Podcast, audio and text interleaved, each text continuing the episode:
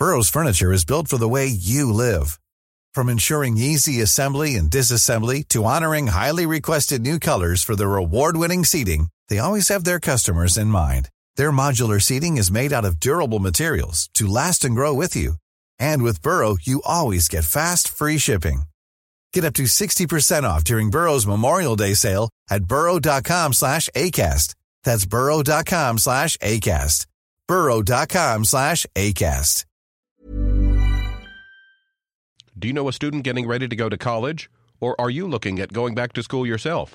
The Woodward Hines Education Foundation and the Get to College program help more Mississippians get to and through college to get certificates and degrees that lead to meaningful employment. They offer free college planning advice, including hands on FAFSA completion assistance through in person or virtual appointments. Visit gettocollege.org to learn more.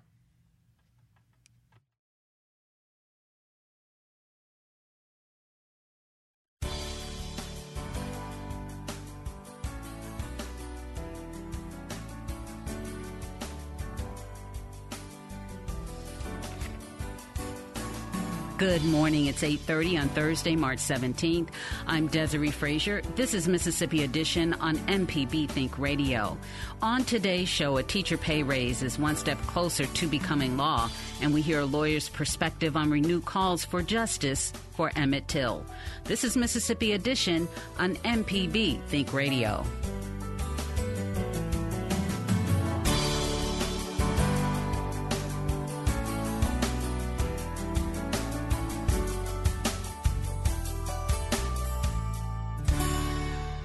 Mississippi lawmakers in the House and Senate have come to an agreement on how the state can raise teacher pay.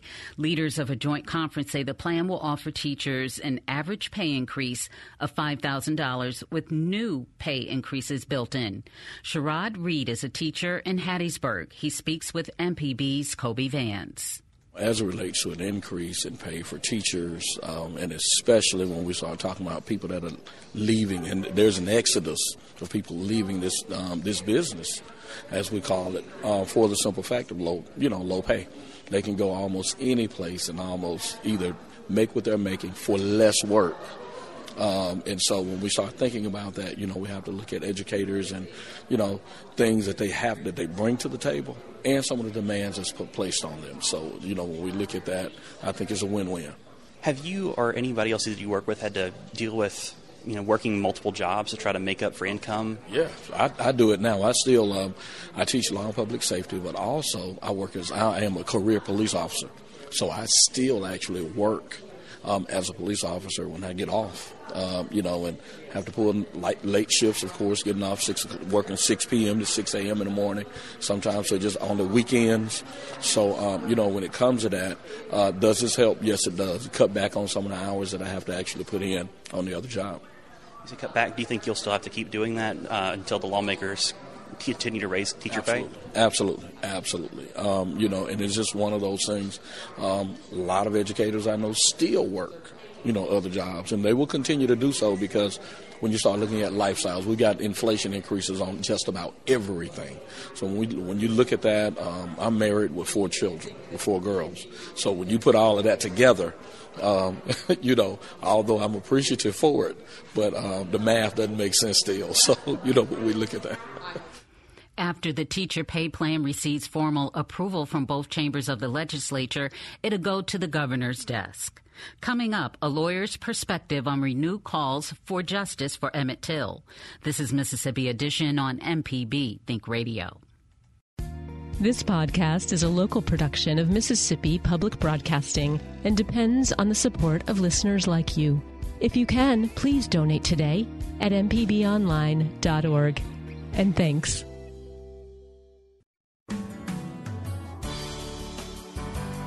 This is Mississippi Edition on MPB Think Radio. I'm Desare Frazier.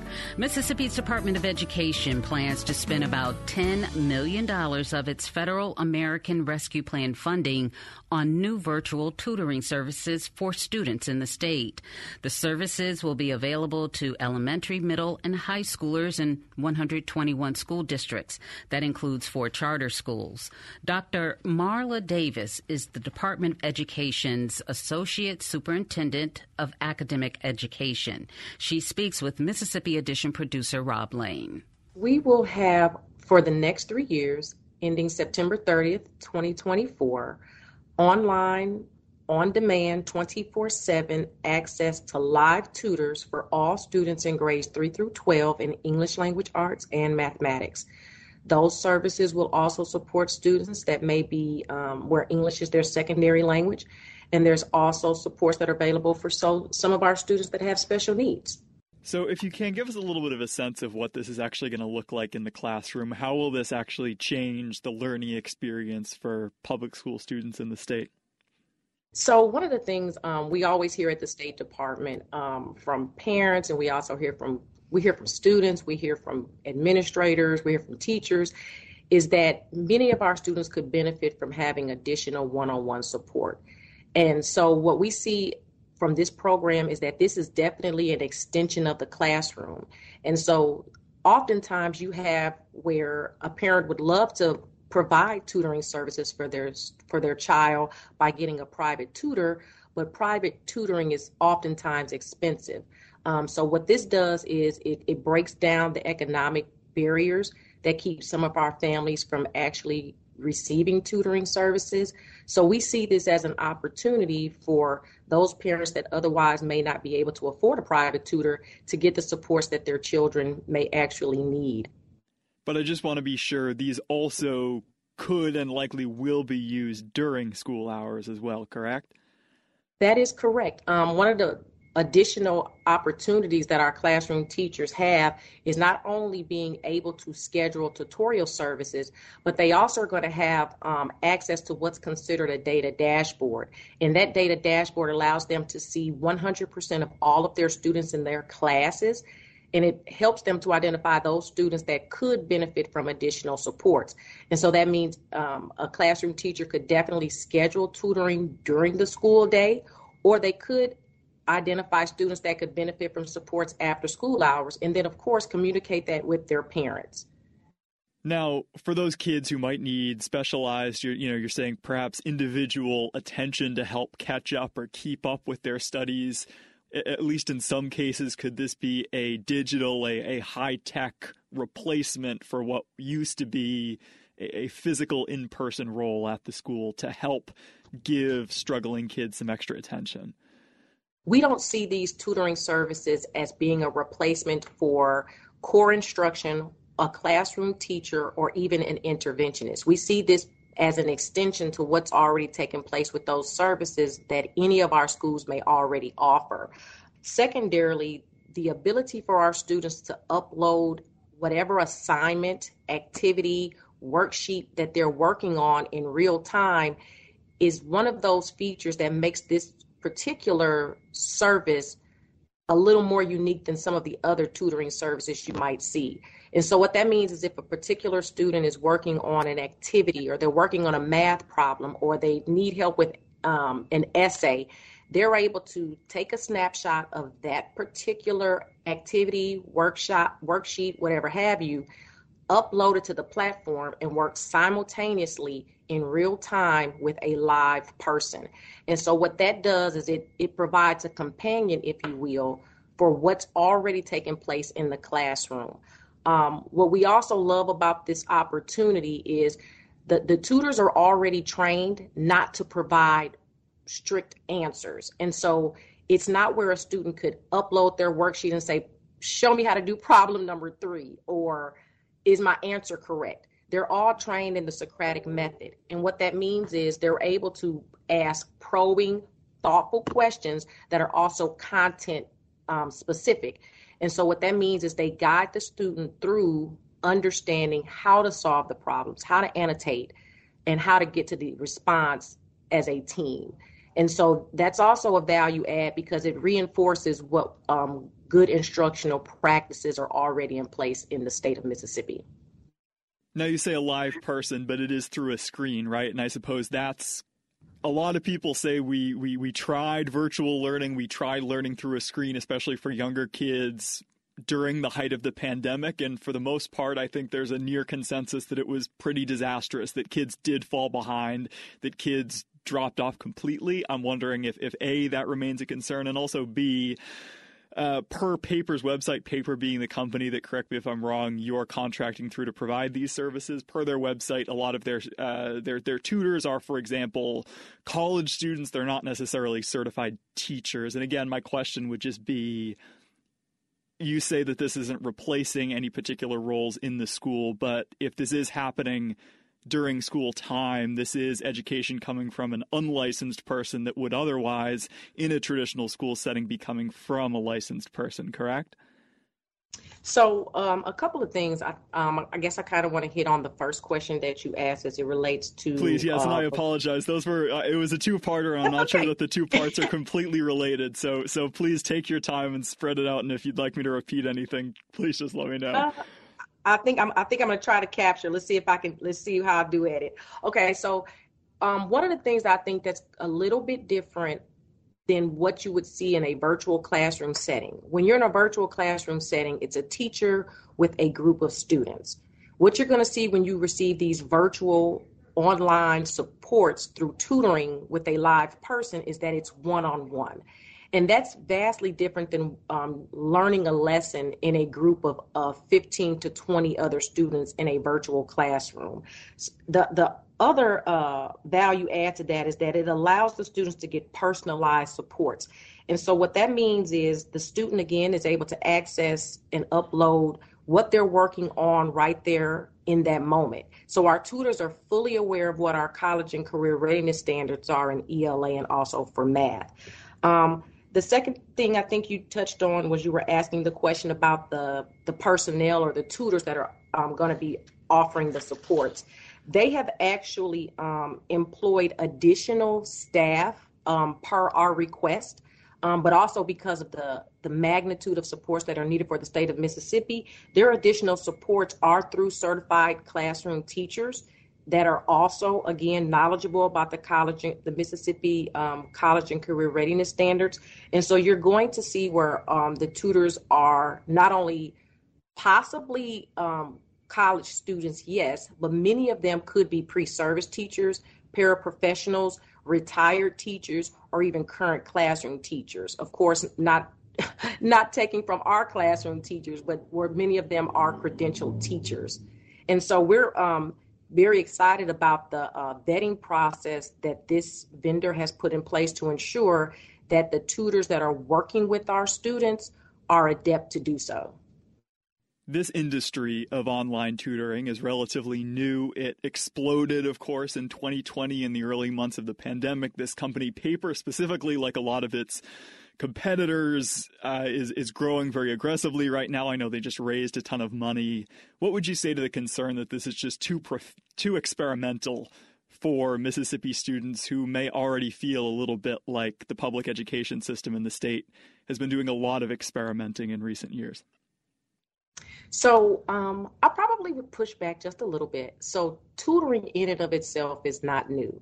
I think the the platform of using it through virtual means may be relatively new, but there's research out there um, from the Annenberg Institute, Brown University, a number of uh, other high profile, very reputable research bases that identify that this is evidence based strategies that help mitigate learning loss and help accelerate learning. And so while doing it in this fashion on a large scale may seem relatively new, there's research out there that backs uh, the impact that tutoring has on students. And you know, here in at the MDE, we're definitely uh, for utilizing those strategies that we think can help our students. And we know that usage is going to look different across the state. It's going to look different across a particular district. It's even going to look different within an individual classroom.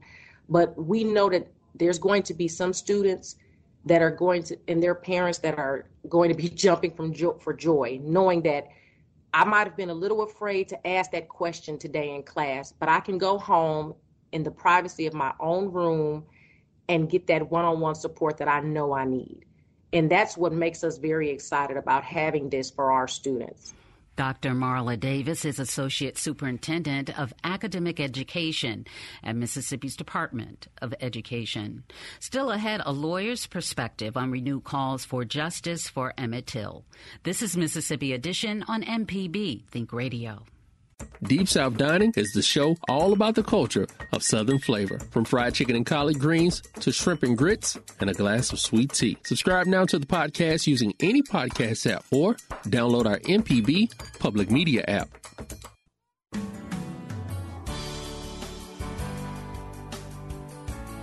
This is Mississippi Edition on MPB Think Radio. I'm Desare Frazier. Family members of the late Emmett Till met in Jackson this past weekend to call for Mississippi's Attorney General to bring murder charges against Carolyn Bryant Donham. In 1955, Donham told her husband, Roy, that Till had whistled at her outside a grocery store in Money, Mississippi. Roy and his half brother proceeded to kidnap, torture, and kill Till. They were found not guilty for their crimes by an all white jury. Decades later, a writer named Tim Tyson claimed Donham confessed to him she lied about the whistling incident. But even if Tyson's allegation is true, it's unlikely Donham will ever face charges relating to the lynching. That's according to Ron Rychlak, who's a professor at the University of Mississippi School of Law. I think it, it's very difficult to, to make a case. Anytime, you know, a case gets a year old, it's tough. And we're talking about a case that's uh, over 60 years ago number one.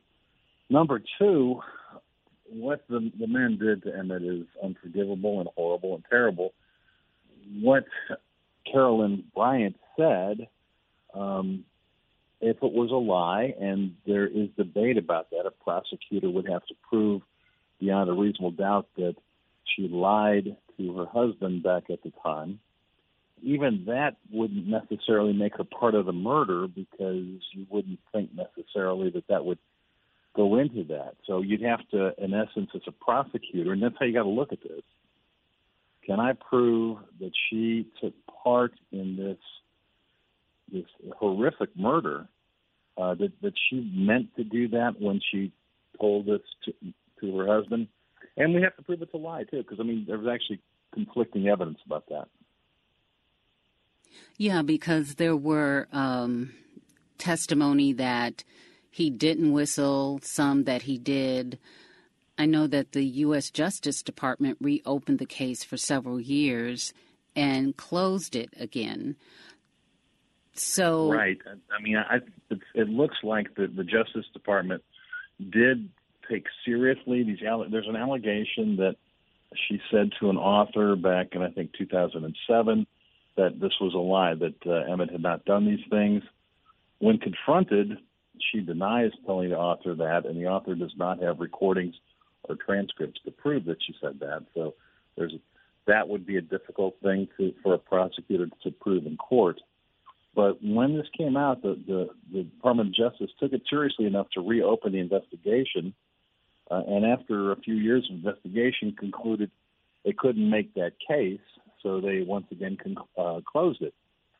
So, you know, what is the likelihood that reopening now there's something new that has come up? I, although there's a demand uh, for prosecution, I don't know that I've seen new evidence uh, that's come up in the last 10 years that, you know, would suggest that she somehow intended the result or participated in the crime or, or anything like that. Back then, you know, during that period of time with Jim Crow, couldn't it be argued that when she told her husband she knew that there were going to be repercussions because of the cultural rules of the time? I mean, absolutely, she knew there were going to be repercussions. Did she know it was going to go to the extent it went to? I would think that that would not be easy to prove at all.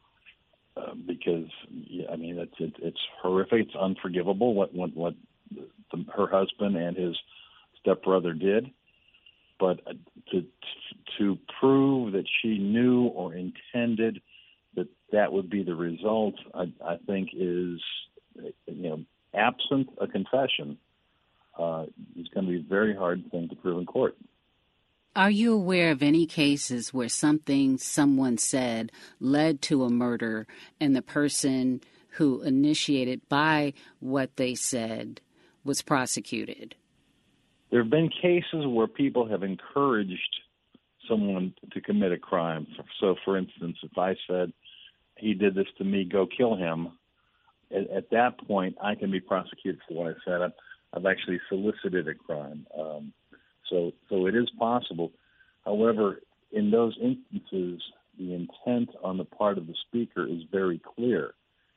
Even taking the allegations uh, at the, the, the worst that we've seen in this case, I'm not sure that I've seen any allegation that uh, Carolyn uh, encouraged or directed her husband and, and his stepbrother to commit this crime. So it appears that this is a heinous crime that no one really ever paid the price for through the justice system. Uh, that's true. The the, um, the the two men were acquitted by all white juries, and and that I think was a complete miscarriage of justice. Um, Emmett's mother insisted on the open coffin, which was an important spark for the civil rights movement. I think incredibly important and and and brave and difficult on behalf on behalf of the mother to have done that. But but she said, I want people to see what what horrific things happened to my boy. Um, and, I, and and yeah, there, there, there's that that hunger, that that desire that someone paid the price here. I'm just not sure that it's possible to, uh, you know, look at this.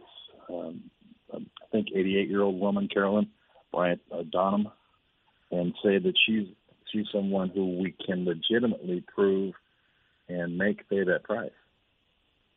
And apparently, there was a deathbed confession from one of the participants who talked about his involvement. And we're talking upwards of as many as a dozen or 14 men involved in this at some points where does it go from here? You just, for the family, um, what would you suggest in terms of the legal aspect of this and how they should look at it? You know, I mean, that that's such a difficult question. I mean, uh, number one, Emmett very likely or quite possibly would still be alive today, but for this horrific crime. I think we have to say that and and his family lost out on knowing him, uh, sharing moments with him, uh, learning with him and from him. So I mean, all that's lost, and you can't get that back no matter what you do. What there there is, uh, what can be taken from it is that we're in a much different place today than we were in 1955. What his mother did by insisting that they not put this aside and lock it away where no one could, could know about it. What what, what she did uh, was an important catalyst in the whole civil rights movement from the 1950s through the 1960s. And Emmett is still remembered because of that, because of that bravery, and uh, the world's a better place because of the decision, particularly that Emmett's mother made. There, there's there's a lot of power. There should be a lot of power in that. I mean, that's that, that's what I think you can take away from, from this. Professor Ron Rychlak with the University of Mississippi, thank you so much for taking the time to speak with us about this and give us some insight. Well, thank you very much. I, I enjoyed it and uh, I appreciate it, and I, I wish the best for the family. This has been Mississippi Edition on MPB Think Radio. Stick around for a full morning of Mississippi Radio. Coming up at 9, it's Creature Comforts. Then at 10, it's Autocorrect. And at 11, don't miss Southern Remedy. Find past installments of this and other Think Radio shows online at mpbonline.org. I'm Desare Frazier. See you tomorrow morning at 8.30 for the next Mississippi Edition, only on MPB Think Radio. Enjoy the sun today.